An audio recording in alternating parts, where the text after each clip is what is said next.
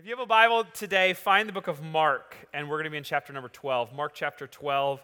Uh, today is really the second week of our Easter series of messages. And before we move on too much farther, let me go ahead and put that Easter slide up here for me. Uh, just wanted to make you aware of our Easter services here at the church in Sauk Centre and Long Prairie. You can read those. Some things to note on that is just that Sunday morning, Easter Sunday, we have different service times here than a normal Sunday. And so we have three services here instead of two. So pay attention to that. Don't miss that. Uh, and uh, we love Easter around here. Good Friday, we have this beautiful hour long service. Take communion together, and it'll just be a great day as we um, reflect and remember and look at the crucifixion of Jesus. And so that's coming up. Uh, I, I am massively excited for this Easter season uh, as, we, as we get to celebrate and we get to think about um, some of the events that really are why we are what we are. Uh, that Jesus came to die, lived a perfect life, and died a horrendous death for us, and then rose again three days later. It's what Christianity is all about. Before the death and resurrection of Jesus, there was no Christianity. That it, it is central, it is core, it is everything, and uh, and so it's just a beautiful thing. But we've been looking at some of the main events that lead up to the crucifixion and resurrection of Jesus in, in the story. And uh, this morning, we're going to look at an event from the life of Jesus that is known as the Last Supper. The Last Supper. And we're going to start by just reading the entire story out of the book of Mark. It's like, I don't know, 20 verses or something, super long, but that's okay. So stand with me all over this place, and we're going to read Mark chapter 14. We're looking, we're starting with verse number 12 and we're going to go all the way to 26. So get ready, get comfortable. But this is our story for today. So here's what it says It says, On the first day of the festival of unleavened bread, when it was customary to sacrifice the Passover lamb, Jesus' disciples asked him, Where do you want us to go and make preparations for you to eat the Passover? So he sent two of his disciples, telling them, Go into the city, and a man carrying a jar of water will meet you follow him. Uh, say to the owner of the house he enters, the teacher asks, Where is my guest room where I may eat the Passover with my disciples? He will show you a large room upstairs, furnished and ready. Make preparations for us there. Disciples left, went into the city, and found things just as Jesus had told them. So they prepared the Passover. When evening came, Jesus arrived with the twelve. While they were reclining at the table eating, he said, Truly, I tell you, one of you will betray me, one who is eating with me. They were saddened, and one by one they said to him, Surely you don't mean me. Verse 20 It is the one of the twelve, he replied, who dips bread into the bowl with me. The Son of Man will go just as it is written about him, but woe to the man who betrays the Son of Man. It would have been better for him if he had not been born. While they were eating, Jesus took bread, and when he had given thanks, he broke it and gave it to his disciples, saying, Take it, this is my body. Then he took a cup, and when he had given thanks, he gave it to them, and they all drank from it. This is my blood of the covenant, which is poured out for many, he said to them. Truly, I tell you, I will not drink again from the fruit of the vine until that day when I drink it new in the kingdom of God.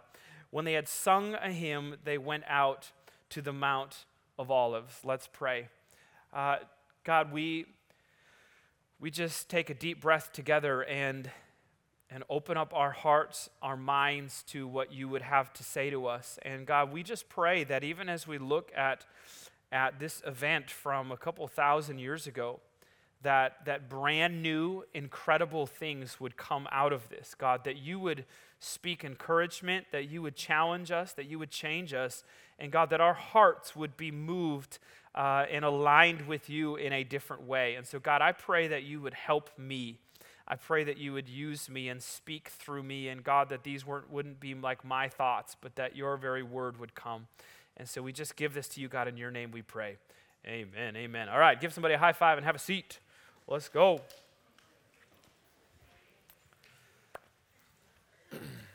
Well, some of my favorite childhood memories uh, from my life as a kid was gathering together with my cousins and aunts and uncles and everyone for family events. Anybody with me? Okay. All right, some of us are. That's your story, okay? But we would all get together. Um, my my aunts and uncles actually lived all the way from up to Bemidji, way down to like Worthington, and so it was all over the place and everywhere in between. And we would get together and Thanksgiving are different things. And I remember as a kid, uh, none of my family had, you know, nice, beautiful homes. And so it was these uh, small houses, and they would be filled to the brim with people and kids everywhere and you and and all every single time the center of the entire thing was the meal uh, where we would eat. And you'd and you'd you'd go through the little line or whatever because there was so many of us. We never got to just sit around a table and pat. There was so many that you'd go through your line and grab your turkey or your ham or whatever else and and then you would go spread out through the entire house sitting on the couches and the chairs and the floors if you need to and the tables and everywhere. And we would just eat this memorable amazing meal together. And of course as you get older uh, like the extended family stuff kind of changes, doesn't it, for you? Uh, where everyone begins to have your own family. You don't see your aunts and uncles and cousins anymore in the same way. But just this past Christmas, all right, we uh, we had this gathering, and for some reason, my aunts and my uncles decided, you know, we're all going to get this. And, and, my aunts and uncles are all the grandmas and grandpas now, okay? That's how that works, okay? But we, they decided we're all going to get these little cabins up at Breezy Point because they're super cheap up there in the winter. And, uh, uh, and so we all got these cabins up at Breezy Point, individual cabins, small cabins, and all of the families crammed into all these individual cabins. And what did we have to do, but we had to more than once gather every single person from every cabin and shove them all together in one cabin for a meal.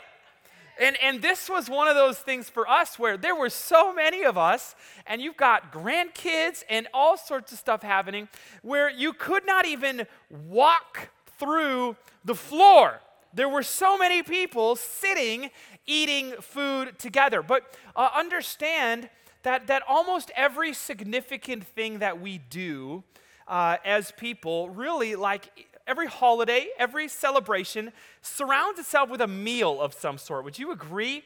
It's just like, it's just what we do. And uh, and this is not a new thing that, that just started, by the way. Uh, this is people forever significant things have been happening over a meal. And a few moments ago, we read, we read a story from the end of Jesus' life. In fact, what we read, what we read takes place on Thursday of, of the Passion Week. Uh, less than 24 hours later, Jesus is going to be hanging from a cross on Friday. And so, this story that we read today, Thursday night after dark, um, and the, the disciples and Jesus have gathered together to have this significant meal. It's a significant moment. And if you were here last week, uh, you, we talked a little bit about how there are four there are four accounts in our Bible, four different books of the Bible that tell the story of Jesus. We call those the Gospels Matthew, Mark, Luke, and John. Two of those four were disciples of Jesus, uh, uh, Matthew and John. And then Mark and Luke actually, uh, later on in life, interviewed a whole bunch of people, talked to a whole bunch of the disciples, and wrote out kind of a combined thing. So that's the story with those. Uh, all four of these books of the Bible tell the story of this Last Supper that we have. But there are slight differences between the four. In fact, the book of John, which was written by John, the disciple who was there and was in this room, okay? Like, he doesn't even mention the fact that Jesus broke bread and the, the kind of the communion part of that. John actually focuses much more on Jesus washing the disciples' feet. The other three don't even mention Jesus washing the disciples' feet, and they really focus on around the table, Jesus breaking bread and having the wine, and that, that thing that happened right there, okay? Uh, Mark is the first person to have written about this. The book of Mark was written before the other four. Uh, but all accounts of this story begin in the same way, telling us that, the hol- that it was a holiday known as Passover. Uh, Mark writes, and I'm, we're going to kind of go through all of this that we read together here and, and really paint a picture of what this would have been like. All right, he writes, on the first day of the festival of unleavened bread, when it was customary to sacrifice the Passover lamb, Jesus' disciples asked him, Where do you want us to go to make preparations for you to eat the Passover? The Jewish, the Jewish calendar, understand, Jesus is a Jewish man, the disciples are all Jewish men. The Jewish calendar was filled with seven holidays of remembrance throughout the year. What does that mean? What do I mean by that? These are holidays specifically for the Jewish people that are centered around remembering and retelling the stories of what God did in the past. And they would sit around at different moments uh, and have meals about this, and they would tell the story and they would pass on the information to the next generation, and they would do that every single year, seven different times about seven different things. Okay, both of the holidays, there are two holidays mentioned in our passage today the festival of unleavened bread and what's called the Passover meal. Both of these, both of these two holidays center around uh, an event in history that is known as the Exodus. And quickly, if you don't know uh, Bible history, let me paint a picture of that story because it is really why the disciples and Jesus have gathered together for this meal. Okay? 1,300 years before Jesus, 1,300 years, uh, the Jewish people were living in the nation of Egypt. Following me here, okay? This is going to be a lot of information, but it's going to help us as we get going. Okay? They're living in Egypt. God had brought them there, but that's a story from an- for another day. Well, the Israelites in the nation of Jesus, the Israelites, the Jewish people, the Hebrews, all three of those are the same inner, same word, okay? Uh, but they're they're living in Egypt and they are multiplying like rabbits. Okay? This is what the story says, except it doesn't say like rabbits. They're going nuts. There, there are more and more Hebrew people over and over again in the nation of Jesus. Pharaoh all of a sudden says, This is getting out of hand. Uh, there are too many Jews living in our nation, so he institutes slavery. He makes the entire Jewish people slaves in Egypt, and he demands that all Jewish male babies are killed. Part of the story. Okay, this is the story of a man named Moses. This baby named Moses is born, a little boy that is supposed to be killed. His mom, in order to save his life, puts him in a little basket and, basket and floats him down the Nile River. This is in the Bible. Yeah, you'd get in trouble if you did that now, so don't do that. Okay? But seriously, floats floats baby Moses in a basket down the Nile River where Pharaoh's daughter finds him. And Moses grows up, Moses is a Jewish baby, grows up being a prince in Egypt. Okay, the Sarah, Pharaoh's, not Sarah, Pharaoh's daughter, okay, and all of this happens. Well, as things begin to grow, uh, Moses grows up learning his heritage. The fact that he was a Hebrew, not an Egyptian. Long story short, Moses ends up killing an Egyptian slave master and he flees into the desert. Okay? Uh, years later, God shows up to Moses in a burning bush and says, Moses, you got to go back, talk to Pharaoh, tell him to let all the slaves go free. Moses goes to Pharaoh and asks that Pharaoh lets all of the Jewish people, like a million of them, slaves who are building the pyramids that you can go visit now, by the way. But Pharaoh continues to say, No, I will not let them go. But each time Pharaoh says no, God sends a plague down on Egypt.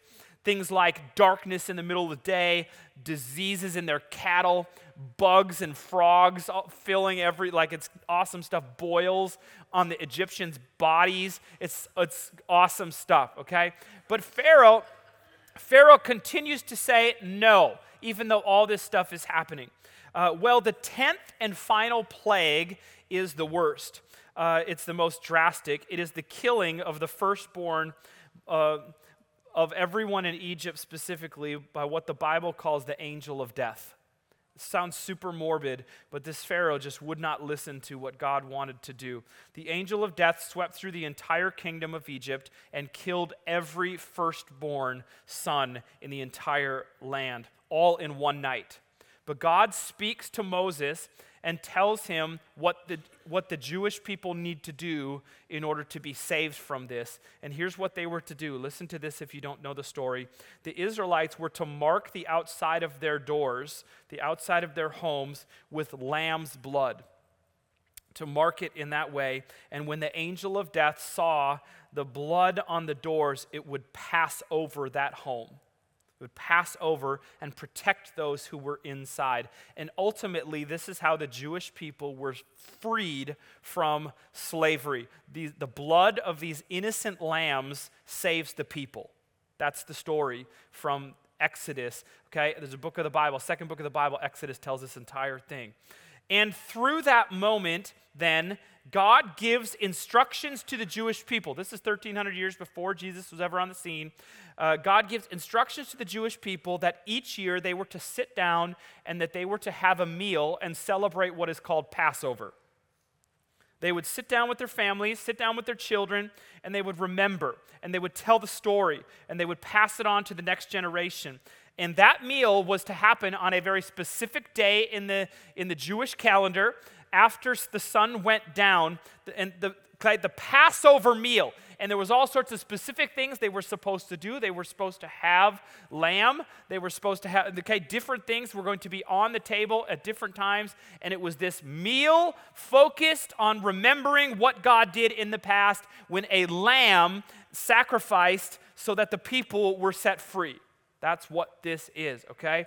Now, okay, Jesus here, by the way, is going to die just a few hours later from this meal. There's beautiful symbolism here, obviously, of the Lamb of God bleeding on the cross so that we could be free. But understand this the Last Supper is Jesus, like at the very core of it, it is Jesus and his disciples celebrating the Passover meal together.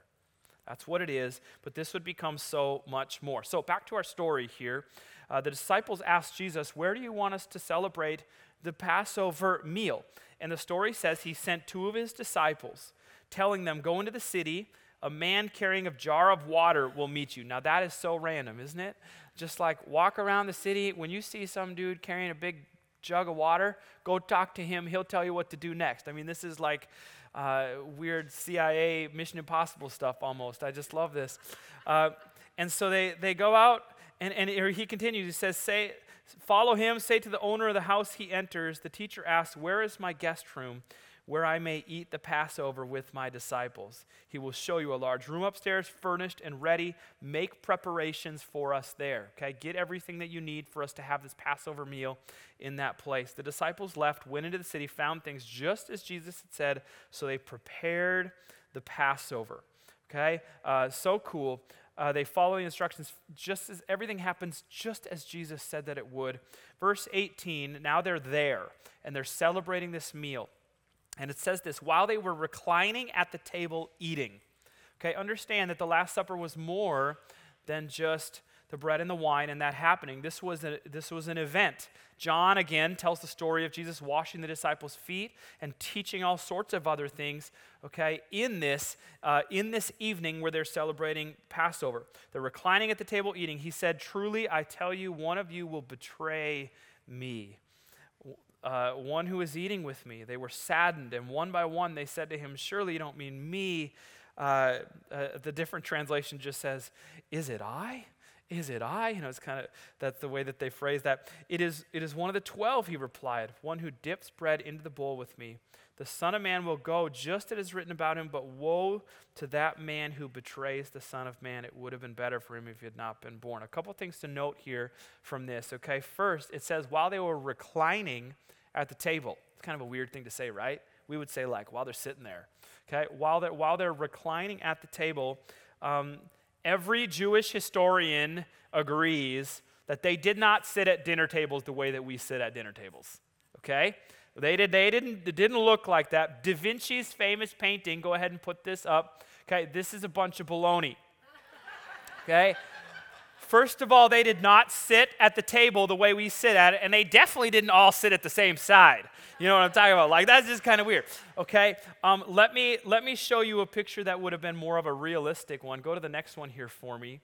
Okay, um, this is what it's thought to have looked like a low, kind of this low table, and they had these goofy pillows, and the feet, the feet of the people would actually stick out kind of behind them. That's super weird for us, but this is the way that they would have eaten this meal. Um, and it kind of makes more sense if Jesus walks around and washes the disciples' feet. You know, you can see it, it's a little easier than saying, like, all right, hey, buddy, turn around.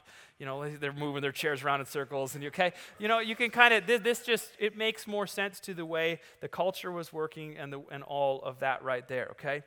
Um, uh, th- this is also where Jesus points out he's going to be betrayed.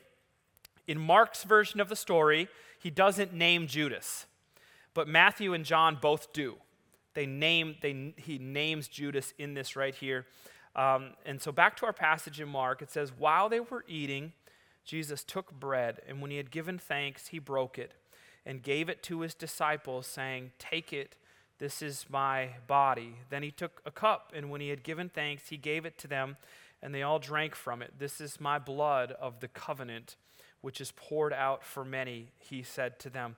Jesus goes through what we call communion or the Lord's Supper, or maybe you've heard the phrase the Eucharist, um, which that sounds like a super churchy, uh, confusing word, but Eucharist just means thanksgiving, is all that that means. Um, Jesus takes bread. Now, this, this bread would have would have not had yeast in it of any kind. That's a part of the holiday and stuff. Okay, we don't need to talk a lot about that, but it would have been like more of a flat thing, or almost even could have been more like a crispy cracker, uh, something like that. But a flat, no yeast in this bread, and uh, and he takes this, he gives thanks to God, he breaks it, and passes it around. Says, "This is my body." Uh, this is my body. Take this and eat this. Then Jesus grabs the cup filled with wine and again, he gives thanks for it. He begins to pass it around. They take a drink from the same cup. And Jesus, this is my blood of the covenant, which is poured out for many. The Gospel of Luke, uh, out of the four accounts, adds where Jesus says, Do this in remembrance of me. Mark here doesn't say that line. That comes up again uh, with the Apostle Paul, actually, years later. But this is really the story that we have. This is what we have. Now, let me, let me kind of give you a, a big picture, three minute version of this. Uh, and then we're going to talk a little bit about what is communion and what is, what, what is this supposed to look like for us today. And we'll kind of hash this out, okay? Again, it's a holiday, it is Passover. It is, that is why they are gathered together. Uh, it's this beautiful meal, one of the most important days of the year for the Jewish people. Everybody in this culture would have done this. It is significant, it matters in a massive way. Jesus is Jewish, the disciples are Jewish. At the core of this event, these are Jewish men remembering the blood of these lambs that was poured out so that the Jewish people were saved 1,300 years ago. But then Jesus takes this meal in a completely different direction he takes item from the ta- items from the table right there in front of him as they're having a meal, and he begins to symbolically connect them to what was about to happen. Again, we are talking less than 24 hours later. Uh, Jesus is going to walk away from this meal right here, go immediately to the Garden of Gethsemane, where he is going to be arrested. That's the next event in the timeline. And less than 24 hours, uh, by 3 o'clock on Friday, Jesus is going to be hanging on the cross. And so this is the timeline that we have. But symbolically, he's connecting this to his death. The disciples do not understand what is happening, they don't get it. Uh, they would in the future. They're going to look back and tell stories of this. But this moment is tense. This moment is strange. It's confusing to the disciples. They have all sorts of questions uh, and different things. Like, remember, this is the very, very end. This meal is massively important to Jesus, and there is deep, deep symbolism here. Uh, between Passover and the crucifixion that is about to happen. Blood is central to both moments. Blood is what is going to save the people from, uh, from whatever in fact, the Bible uses the word lamb to talk about Jesus. We see this in Isaiah 53. I'm not going to show you that one. Even this is 700 years before Jesus came. It talks about the Messiah being led like a lamb to the slaughter. Okay, uh, Jesus then show, he shows up on the scene in John chapter 1. John the Baptist sees Jesus, and what does he say? He doesn't say, Hey, it's the Son of God, or Hey, Jesus is here, the Messiah is here. He says, Look, the Lamb of God is here. The Lamb of God who takes away the sins of the world. Jesus was the Lamb being led to the slaughter to set people free from sin and darkness. Of course, this is a beautiful moment in the last few hours of Jesus' life, but this is also a beautiful moment for us here today, and it, and it should be. Um, Luke chapter 22, again, do this in remembrance of me. Do this in remembrance of me. He tells his disciples in this. Okay, Acts chapter 2, this is just a few a few days or months after Jesus now leaves, and we have this about the, the first, the start of the Christian church. They devoted themselves to the apostles' teaching, to fellowship, and to the breaking of bread and to prayer. Like the very beginning of the Christian church, we see this already starting to be a thing where people gather together, and this was a part of what they do. Uh, the Apostle Paul, 1 Corinthians chapter 11, like 20 or so years after the death of Jesus, brings up the idea of the church remembering Jesus by taking communion as a part of that gathering. So, for like four minutes here, uh, let me explain a little bit about communion when it comes to our church right here, right now, because all Christian churches, by the way, agree that the Lord's Supper, communion, should be a part of what we do. But from that point right there, things get super messy, and everyone starts arguing about things. And it, okay, uh, and your traditions growing up may be very different than the way that we do things here. And so, quickly, let me just talk about that. First, first, don't miss this right here. This is important. Okay, we do not make the connection between taking communion and our sins being forgiven in that moment. Let me make that very clear. We do not, like, what, what do I mean by that? We do not see it biblically in the scripture that the process of us taking communion is receiving grace or receiving forgiveness in that exact moment. I just, I do not see that in the scripture. Our sins are forgiven through Christ's death on the cross, not by us doing anything uh, like, in fact, I don't really like, for some of us, you're not going to understand this, but like for some of us, this is a big deal. I don't really like the theology of, of what's called the sacraments in the way that they taught. Why? Because that implies that we are forgiven and saved and receiving grace uh, because of something we do. And I don't see that theologically or scripturally played out at all. Um, Ephesians chapter 2 it is by grace that you have been saved. It is by grace you have been saved through faith. And this is not from yourselves, it is the gift of God, not by works, so that nobody can boast. The, the, word, the word works here, uh, defined as a task, an action, or an obligation. And right here, Ephesians, just the idea here you are not forgiven by a task, by an action, or by an obligation. You are forgiven, you are saved, if you want to use churchy words here, by the grace of God and receiving what Jesus did by faith. That's what we have scripturally. So we would adamantly argue with the idea that taking communion is what forgives my sins. All right? Uh, music team, will you please come? So what, so what is communion and what does it do?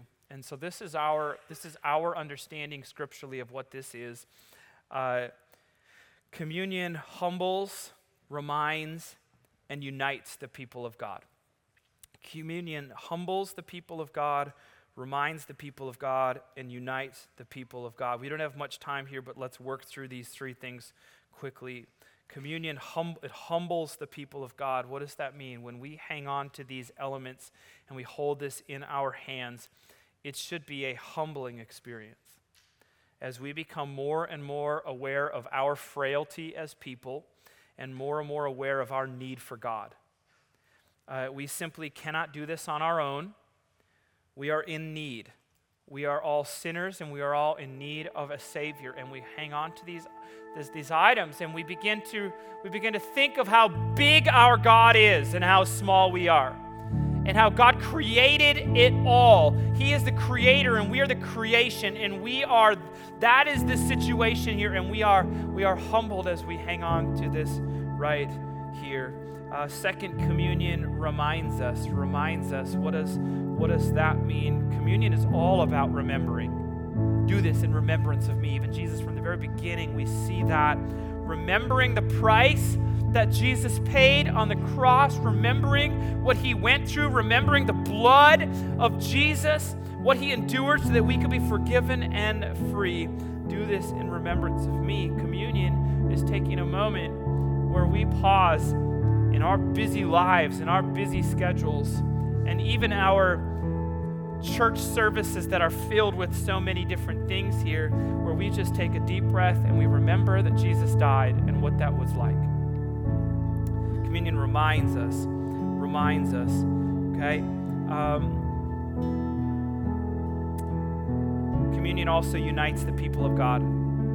You can take communion alone, you can. Uh, you can take it in a hospital room or with your family, but scripturally, communion is a corporate thing. It is a together thing. As we stand or sit or kneel and we take communion, we do this together uh, Jesus and his disciples were together. It's a beautiful, unifying moment of the people of God. Communion humbles us, it reminds us, and it unites us. It is not something to be taken lightly. It's not something where we go through the motions. It's not just a church tradition. This matters. It's important. Please stand with me all over this place.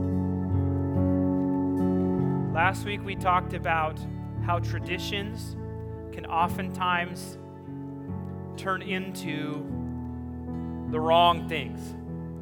Things that started out being right can often become wrong because we drift and we take things in the way that we shouldn't. This is a moment right here where we, in absolute reverence and humility, we focus and we remember and so we take our we take our little items together and go ahead and open that little part with the the cracker.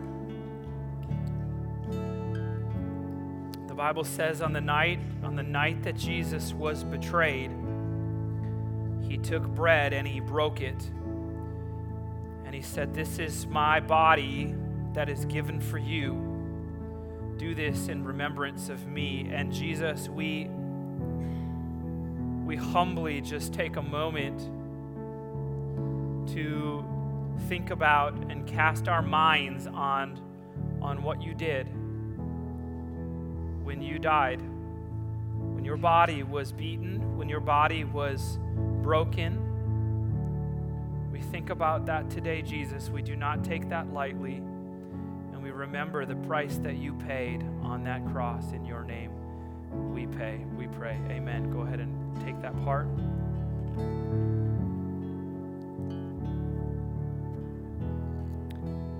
And then he took the cup said, This is the cup of the new covenant of my blood that will be poured out for the forgiveness of sins. Take this and do this in remembrance of me. And Jesus, we Jesus, we are reminded of your very blood that was poured out of your body in a horrendous way so that we could be forgiven and that we could be free. We thank you for your blood, Jesus, and what that means for us today. We do not just go through the motions today, Jesus. We do not just do traditions. We truly focus our minds and our hearts on the price that you paid on that cross and how that changed things for us. We thank you, Jesus, for your blood. We thank you. In your name we pray. Let's take that part together.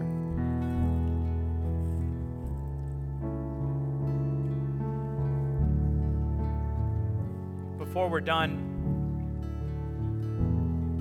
we just want to take a moment and maybe give somebody an opportunity to respond to the message of Jesus for the very first time. I don't know why you're here today. I don't know if someone brought you, or I don't know, maybe you've been here a hundred times before, but this really has this has never become a real thing for you. See, the Bible says that you are saved, you are forgiven, that the grace of God is, is completely and 100% from what Jesus did for us. There is nothing you can do to earn that. You cannot work hard enough. You cannot do enough good things. You are forgiven by the grace of God and the grace of God alone through faith. It is when we take when we take our mind and our lives and we say, "Jesus, I believe in what you did for me." And I receive this gift. See, it's not a gift. That's what the Bible calls. It's a gift of God. It's not a gift if you have to do something to get it. It's this beautiful gift, and we say, Jesus, I receive this gift that you have. And with no one looking around, just a moment of privacy and reflection, who here in this place or maybe watching behind a screen right now would even just say, I have never, I've never received this gift that, that, that God has given through Jesus. If that's you and you say, I want to do that today, just show me your hand right now. Just show me your hand. Thank you thank you, thank you. You can put your hands down. Thank you. You can respond right online as well if you are watching. You can do that. But, church, everyone in this place, let's just pray this prayer together. Pray, Father God, I give you my life. Thank you for sending Jesus to die for me. Forgive me of my sins and change my life. In your name I pray. Amen. Amen. Come on, can we just celebrate today?